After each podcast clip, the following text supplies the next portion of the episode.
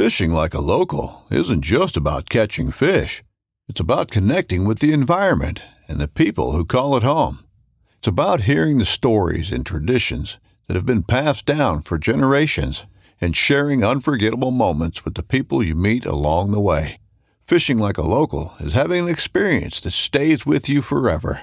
And with FishingBooker, you can experience it too, no matter where you are. Discover your next adventure on FishingBooker. This upcoming concert season will be all about the boots, and Tecovas is your stop for the best in Western style. Tecovas has seasonal and limited edition offerings this spring and summer, including men's and women's boots, apparel, hats, bags, and more. All Tecovas boots are made by hand in a time honored tradition with timeless styles that are always on trend. And Tecovas has first wear comfort with little to no break in period. It's hard to find this level of comfort paired with this level of style. Stop by your local Tecova store, have a complimentary drink or two, that's WCB style, and shop new styles. The smell of fresh leather and friendly staff are at your service. Many stores even have leather custom branding to make your boots truly personalized. And with regular live music and events, there's no in store experience like it. If you can't make it into a store, just visit tecovas.com. That's T E C O V A S.com. They offer free shipping on all boots, as well as free returns and exchanges, and ship right to your door. Go to tecovas.com and find your new favorite pair of boots today.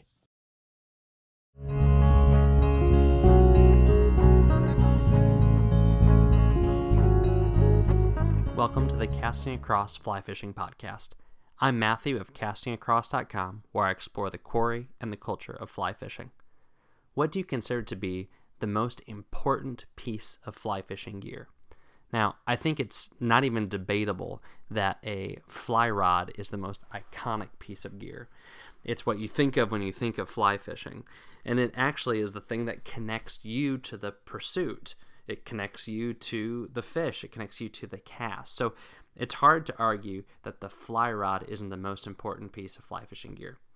After that, though, I would say that most folks would assume that the reel is the next most important thing.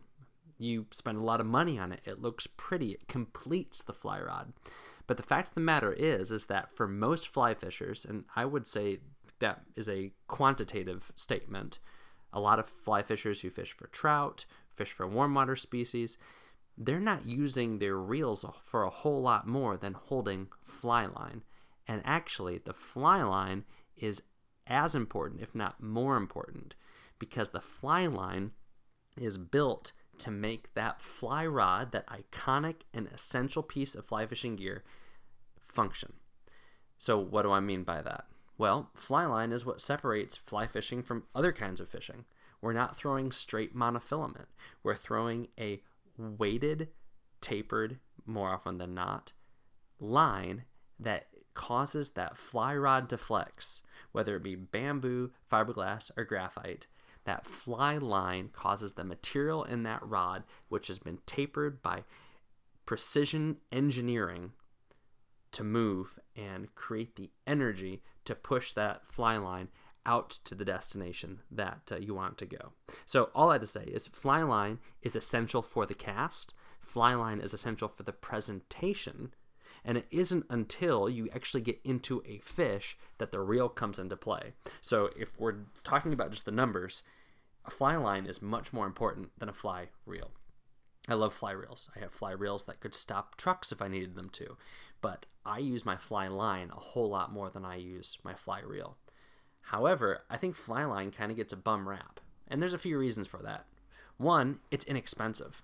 You can get top of the line fly line for right around $100. That can't be said of rods and reels. Secondly, it's not very fun to play with. You go into a fly rod or you go into your own or fly rod, excuse me, a fly shop, or you go into your own gear and you start playing with stuff. No one plays with fly line. You pick up a rod, you wiggle it. It doesn't do a lot of good, but we all like to do it. We pick up a reel, we make the spool spin, we hear the click, we tighten the drag, we loosen the drag, we feel the weightiness of the piece of aluminum we think this is nice. But what do we do with fly line? Maybe we pick up the box, look at the picture, look at the taper chart on the back, which is worth doing. maybe stick our finger into the hole where the line is, so where you can tell what color it is, and feel it and think, wow, that's slick. But you don't get that same sort of tangible uh, benefit from playing with fly line that you do with playing with a rod or a reel. So I think that's that's another reason why fly line doesn't get the kind of um, positive publicity that it ought to.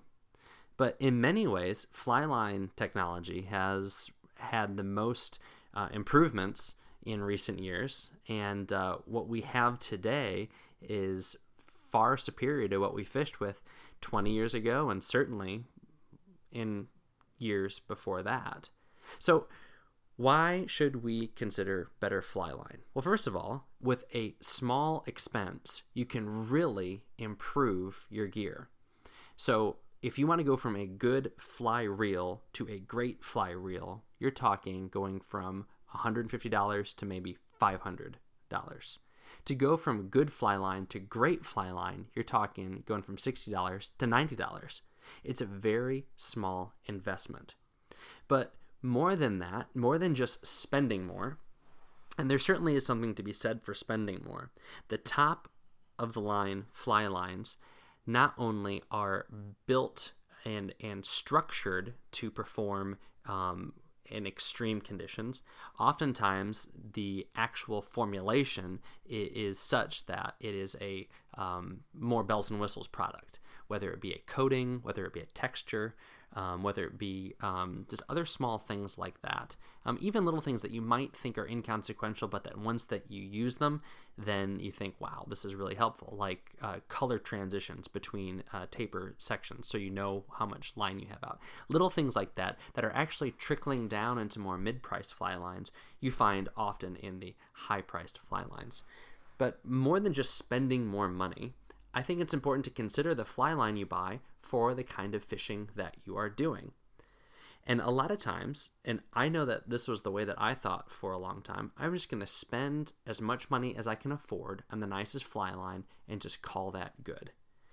Well, if you're fishing under normal trout circumstances, so let's call that, you know, casts of 25 to 45 feet on, on you know, 90% of your casts then probably buying the top of the line fly line is is a good choice. The top of the line good trout line will work for you because they're formulated for long casts. And that's for trout, that's a 40 to 50 foot cast is a long cast.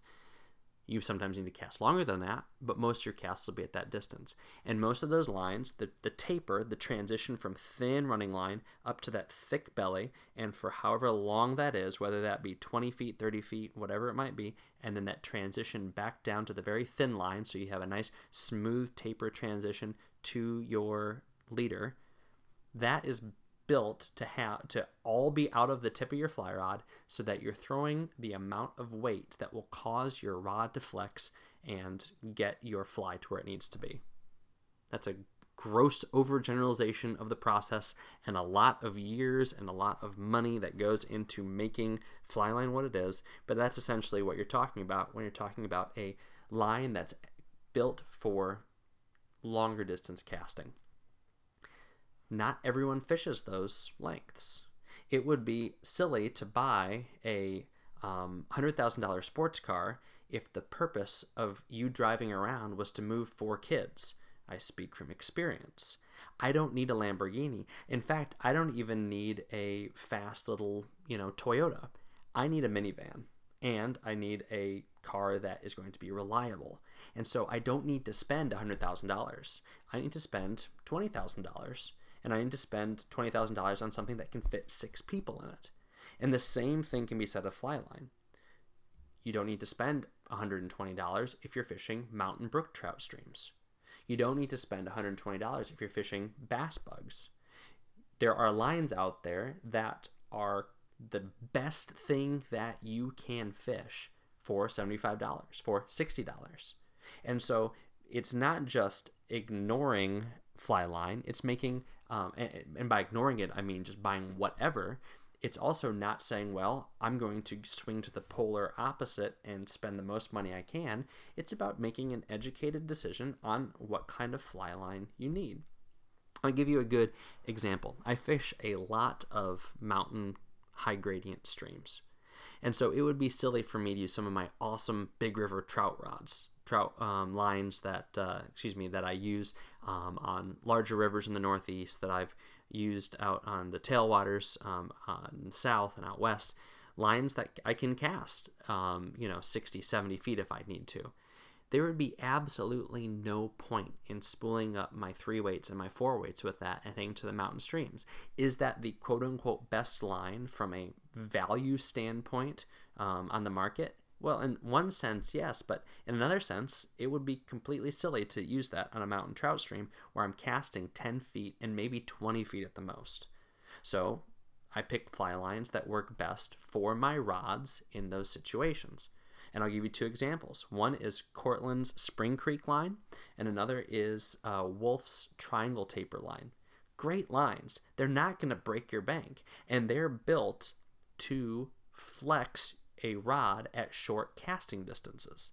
They're built to place your fly exactly where you need it at 10 feet, at 15 feet, at 20 feet. Even with only a few feet of line out the tip of your fly rod, you can make good casts. That's what they're built to do. And so I use those on my, uh, I use the Wulff triangle taper on a bamboo four weight and a glass uh, three weight. And I use the Cortland um, Spring Creek line on a speedier graphite three weight and um, another um, graphite four weight.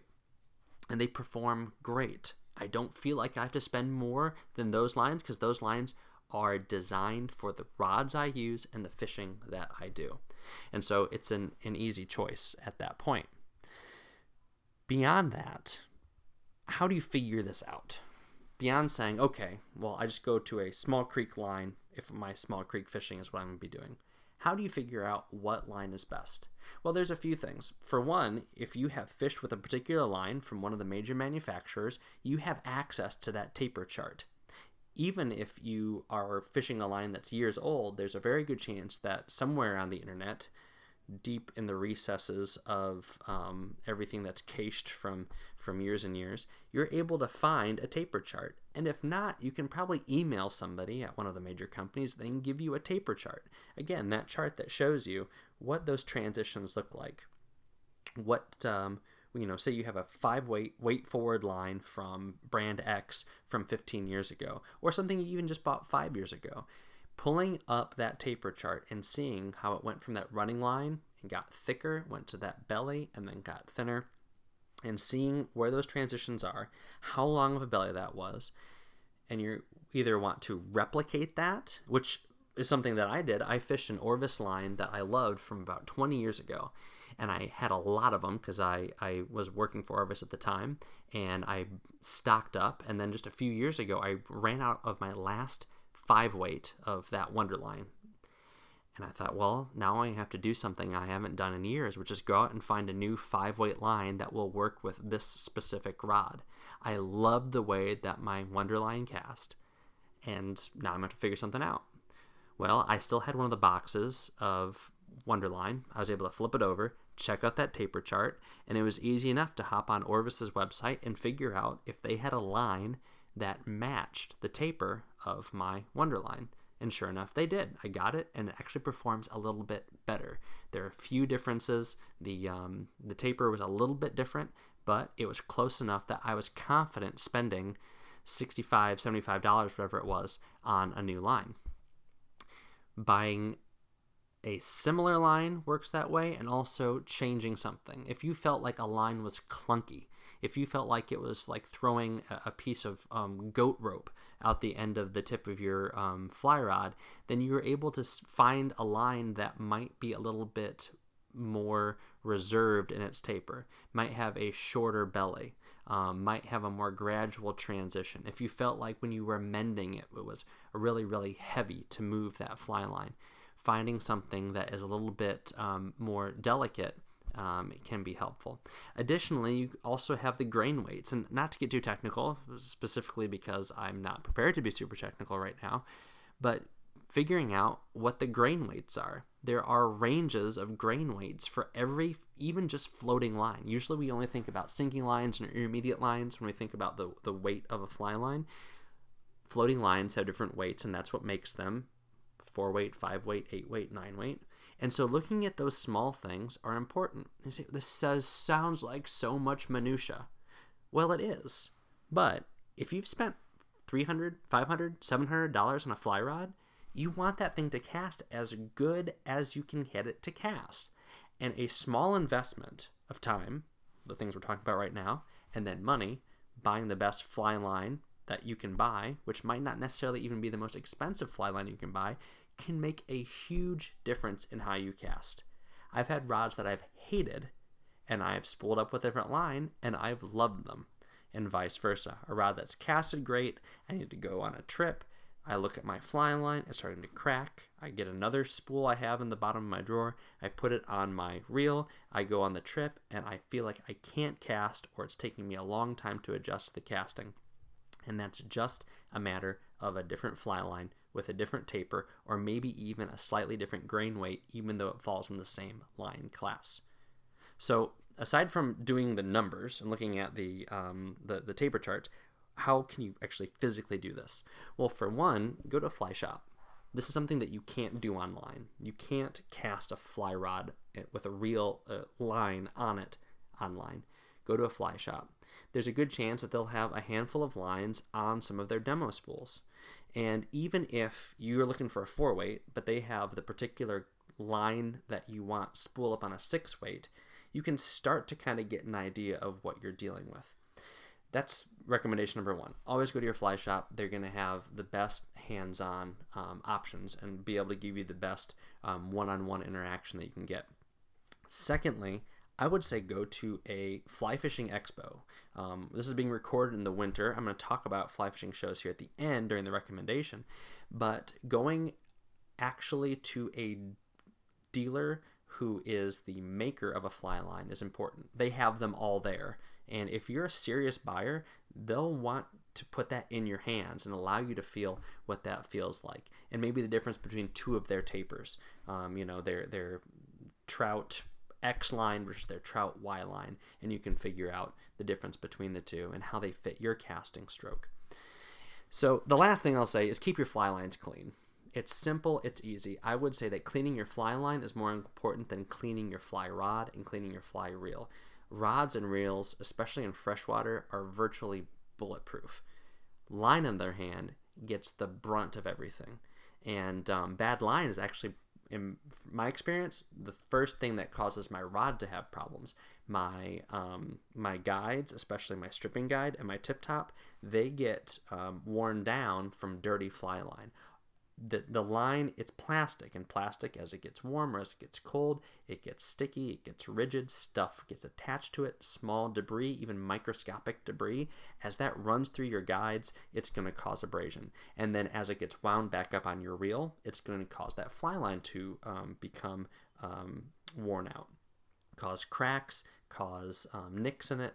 Um, if it kinks and you're not paying attention to how you're reeling, having a kink that is sitting for too long, exposed to uh, extreme heat, extreme cold, that can kink can set and then cause a crack.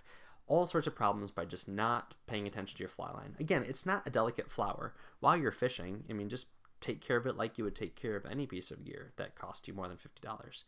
But as uh, the season winds down, as the season picks back up, if you are using the same line and the same reel over and over again, take a little extra care to clean it.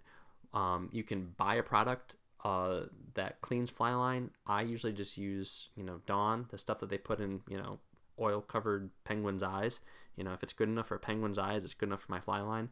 Not super hot water, just warm water, run through a cloth, um, uh, reel it back on nice and tight, let it dry really well, and that fly line feels literally as, as good as new.